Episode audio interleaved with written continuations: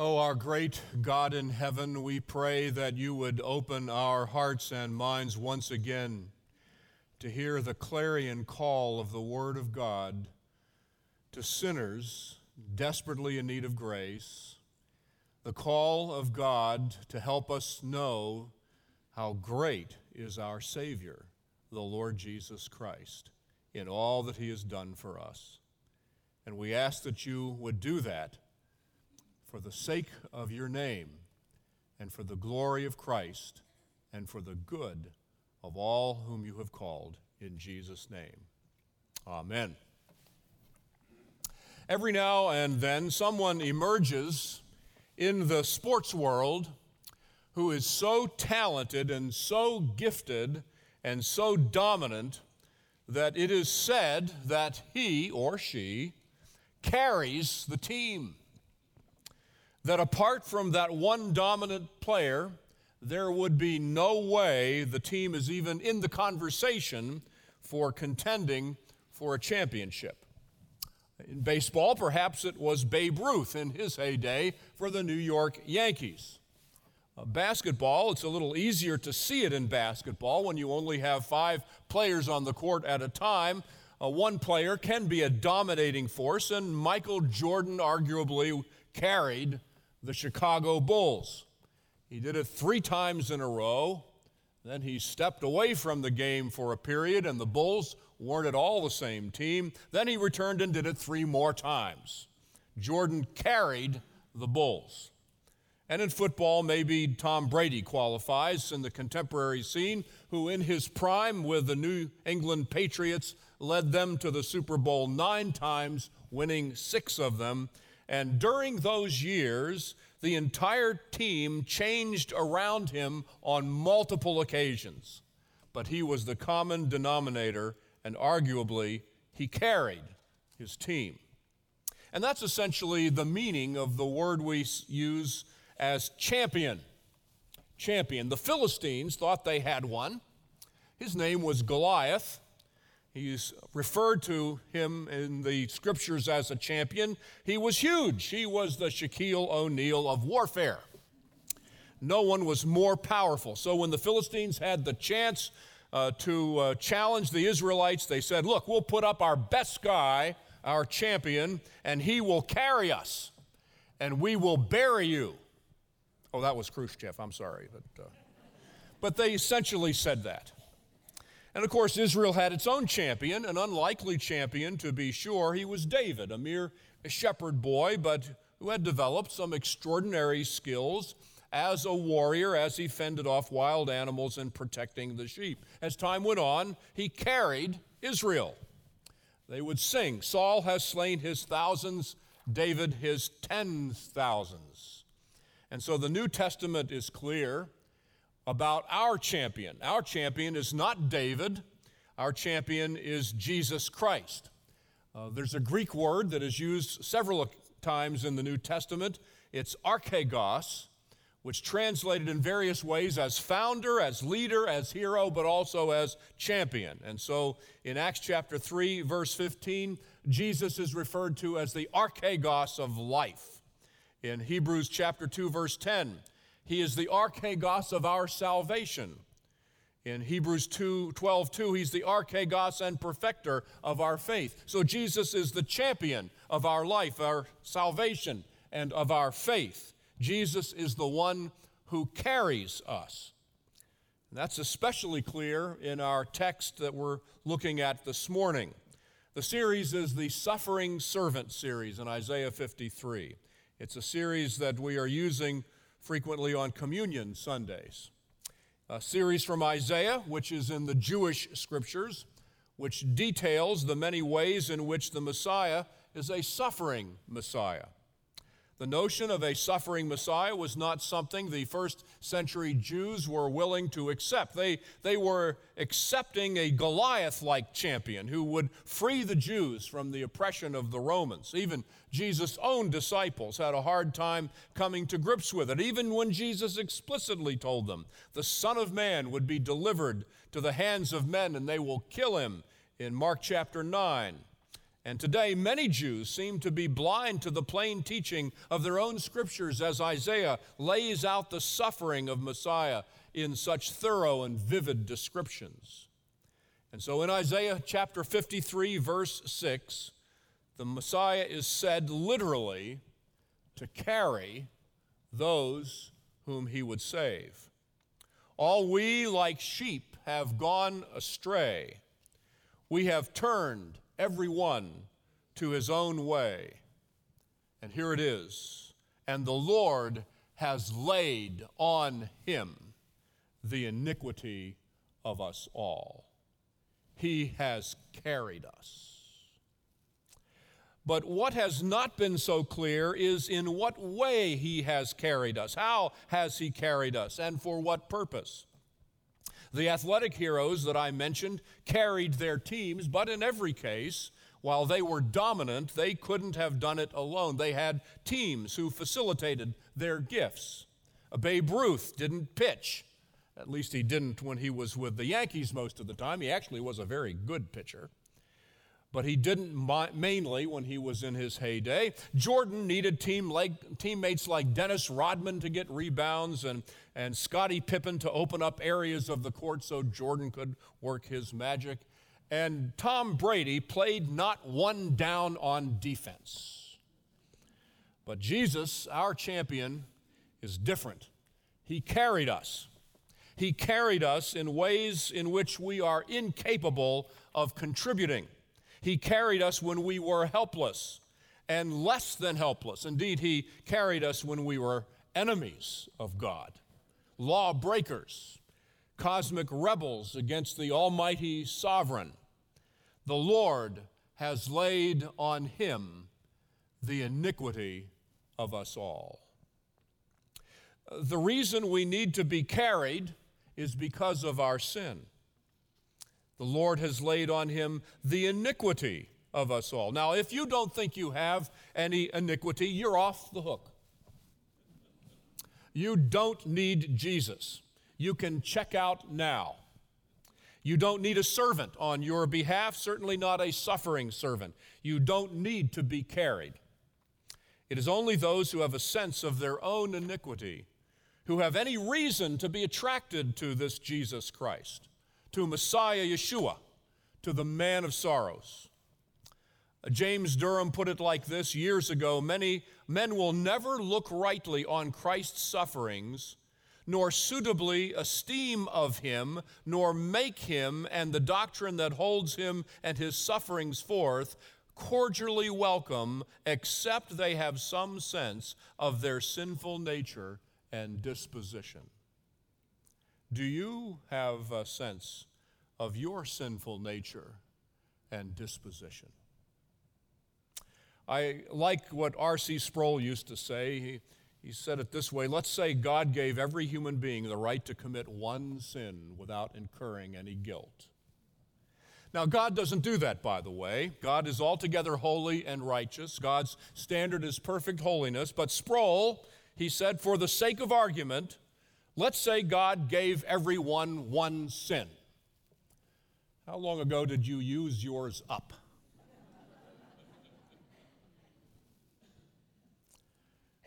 Deuteronomy 6 5, you shall love the Lord your God with all your heart and with all your soul and with all your might. Yep, that characterizes me. I love the Lord my God. I love him with my heart and with my soul, and I love him with my strength. And that would be fine if you could just leave the word all out of it. Because as soon as the text says that I must love the Lord my God with all of my heart, and with all of my soul, all of my mind, all of my will, all of my emotions, and that I must love the Lord my God with all of my strength, I don't know that I've done that for 15 minutes straight. For us to understand this meal that is before us, to understand what Jesus did on the cross for us who believe in him, to rightly consider the bread, the body of Christ, and the cup, the blood of Christ, we must understand what it means that the Lord has laid on him the iniquity of us all. First, we need to understand our nature as sinners. We are sinners by nature, it is who we are. All we like sheep have gone astray. We are like sheep. It is the nature of sheep to go astray. Left to their own devices, separated from a shepherd, and divided from their flock, all sheep will get in trouble. All sheep will eventually fall. All sheep will certainly die.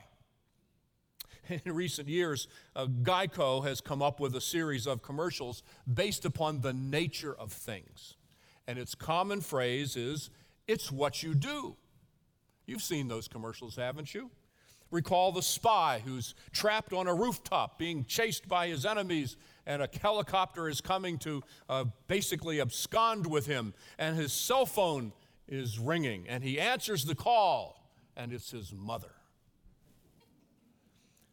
It's mother's call at the worst times. And so the commercial says, it's what you do if you're a mother. There are camels in a zoo. They put up with all kinds of verbal abuse and sarcasm. Why? Because it's what you do. They're camels. They look that way, and people talk about them. There's one with free range chickens, which are jumping on trains and sitting in restaurants and going all over the place. And it's their free range chickens. They roam free. That's what you do. People in a horror movie make bad decisions. It's what you do. Who you are, in other words. And you're supposed to apply that, of course, to buying insurance. You know, 15 minutes can save you 15% on car insurance. Make the call, it's what you do. I'm not suggesting that, by the way. But the point is, sinners sin. It's what you do.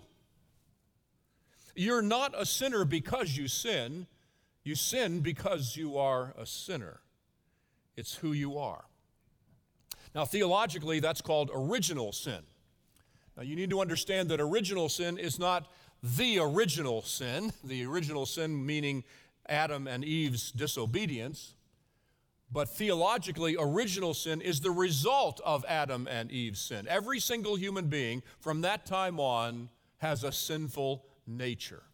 Our fundamental dispositions are sinful we are all inclined to act for our own selfish purposes. And that's the testimony of the scriptures. Genesis 6 5. The Lord saw that the wickedness of man was great in the earth, and that every intention of the thoughts of his heart was only evil continually. Jeremiah 17 9. The heart is deceitful above all things and desperately sick. Who can understand it? Job chapter 15, verse 14. What is man that he can be pure, or he who is born of a woman that he can be righteous? Rhetorical questions, to be sure, but the answer is no, man can't be pure. It's impossible. David in Psalm 51 Behold, I was brought forth in iniquity, and in sin did my mother conceive me. From his very birth, he recognized his sinful nature. And so Jesus himself says, For out of the heart come evil thoughts, murder, adultery, sexual immorality, theft, false witness, slander. All we, like sheep, have gone astray. Why? Because it's who we are, it is what we do. Sin is also pervasive. There is no part of our lives that is not affected by sin, no faculty that is immune to sin. Our minds are affected by sin. We don't think straight because we are sinners. Paul says in Romans chapter 1 although they knew God, they did not honor him as God or give him thanks, but they became futile in their thinking. And then a few verses later, since they did not see fit to acknowledge God, God gave them up to a debased mind to do what ought not to be done.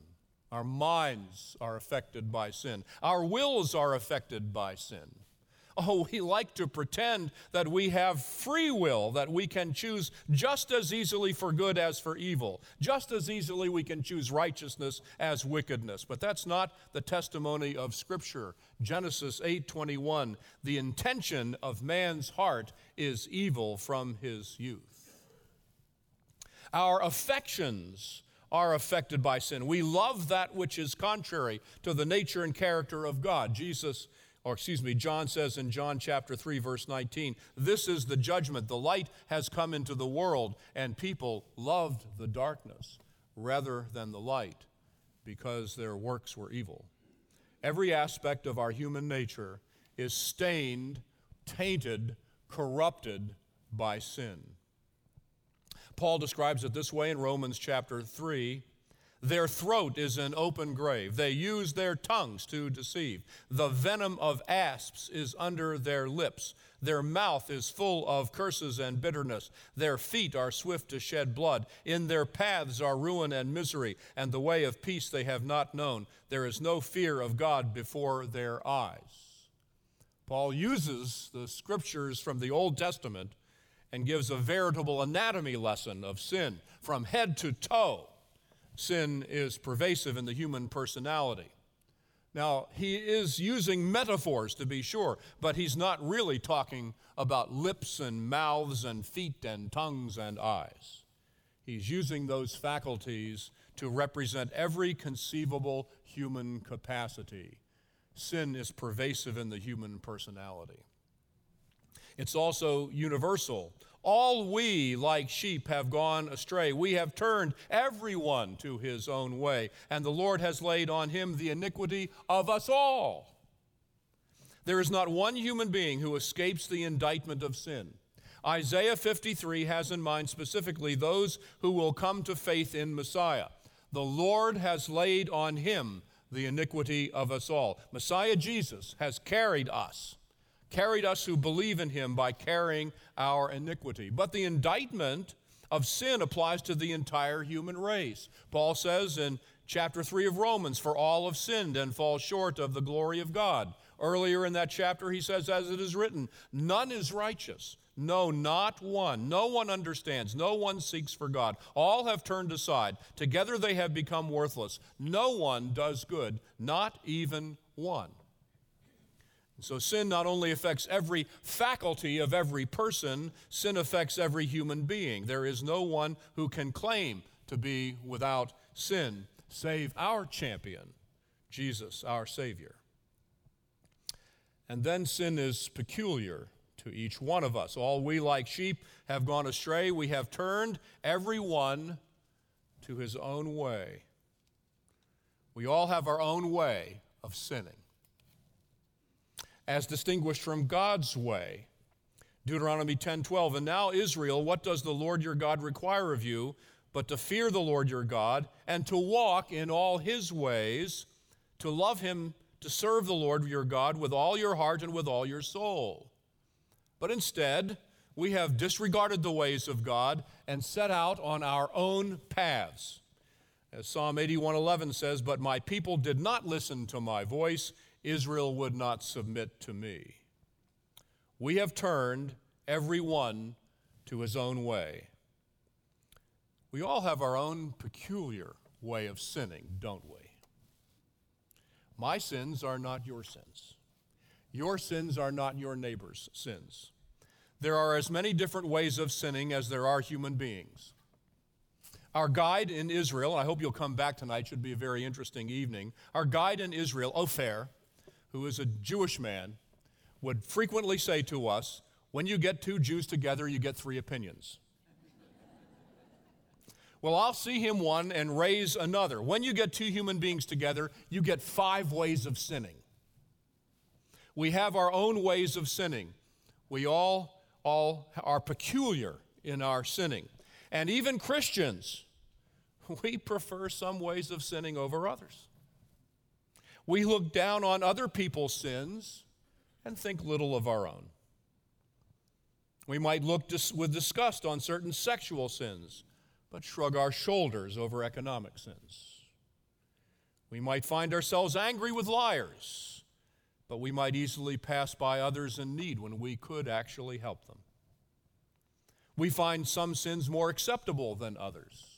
But the point is, we are all sinners, and all sin apart from the grace of God in Jesus Christ, and all of our sin condemns us all to hell. An eternity in hell. Why an eternity in hell? Because our sin is against an eternally holy and altogether righteous being. We deserve it. The lesson is there are a multitude of ways of sinning, a multitude of ways of hell, but we are very creative. But there is only one way to heaven. So sin is not only pervasive and universal, it is peculiar to each one of us. And it's also serious. Sin matters. How do we know it matters? Because the Lord has laid on him the iniquity of us all. It matters so much that the God the Father sent his own Son, sent his Son to become incarnate, to take upon himself our human nature, and then sent his Son to die in our place, and not just a physical death.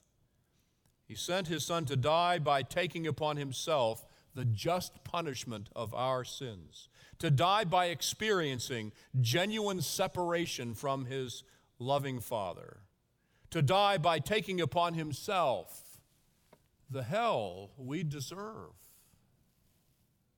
God didn't just shrug his shoulders when the human race rebelled.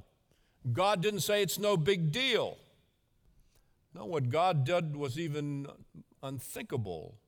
For our sake, he made him who knew who to be sin, who knew no sin, that in him we might become the righteousness of God. Sin is serious. Sin is serious as a heart attack, as they say. In fact, it's more serious than a heart attack.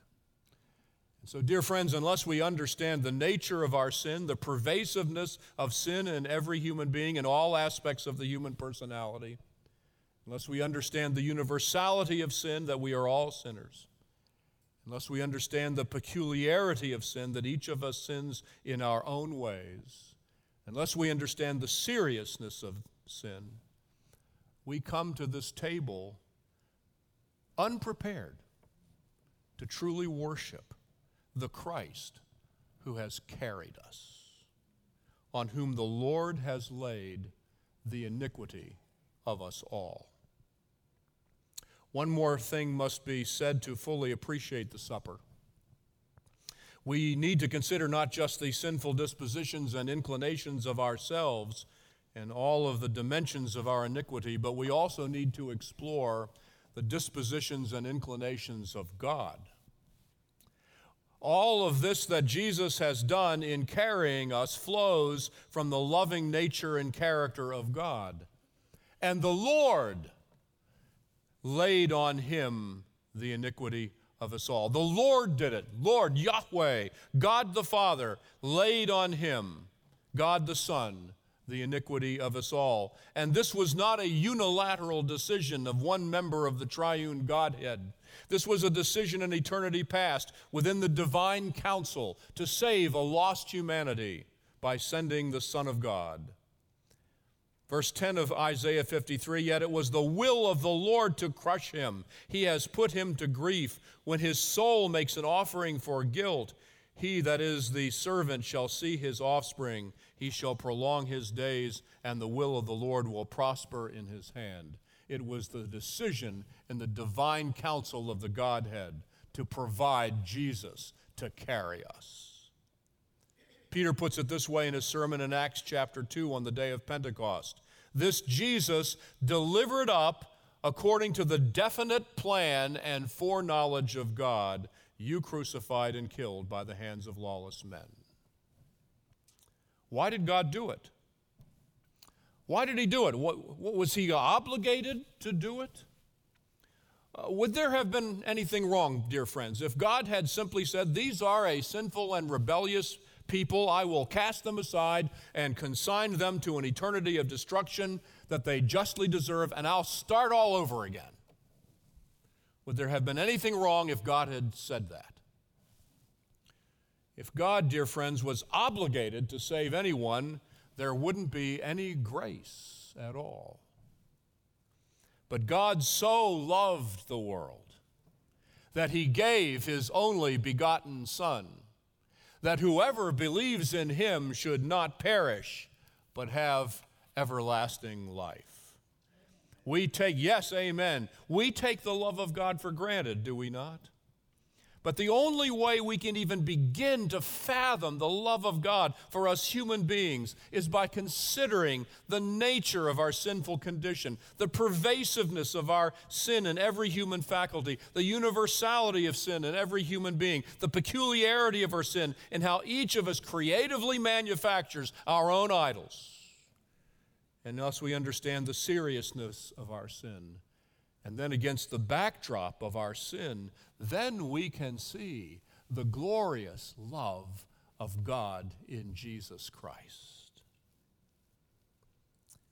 Finally, in this text, we see the power of the servant's act.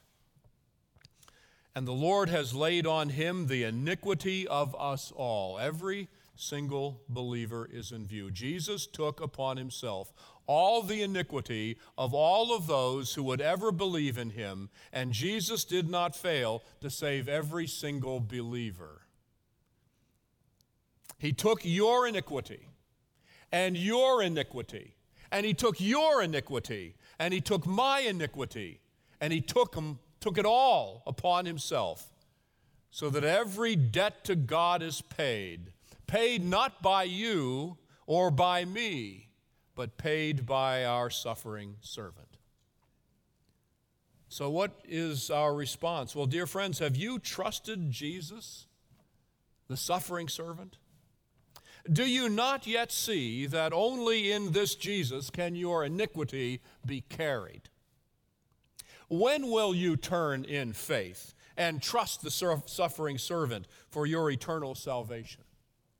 Why do you believe that it is not enough for God to send his son to die in your place? That somehow he should have done more than that? Do you really think he should have done more than that for a cosmic rebel like you? Will you not do it today? Will you not trust in the suffering servant today? Will you not cast the burden of your sin on Messiah Jesus right now? Why would you wait another minute to let him carry you, carry you into an eternity of presence with God? But, Christian, can you now fathom what this meal is about? Do you get it? How in the body and blood of Jesus, the Lord laid on him the iniquity of us all.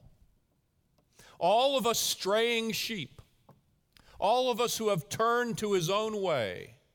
And so, dear Christian, will you not give up your peculiar ways of sinning? For God's purpose in the divine counsel is to create a holy people. Peter says, as obedient children, do not be conformed to the passions of your former ignorance but as he who called you is holy, you also be holy in all your conduct, since it is written, You shall be holy, for I am holy. And so, dear believer, approach this table with awe and reverence, and indeed with holiness, worshiping your champion, your hero, my hero, my champion, the one who has carried you.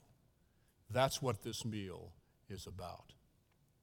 Our Father in heaven, Lord Jesus, our Redeemer, Spirit of God, the one who comes to sanctify us, move among us in these moments and bring us to the place of this supper where we humbly acknowledge our sin before you and worship our Savior who has carried us. In Jesus' name, amen.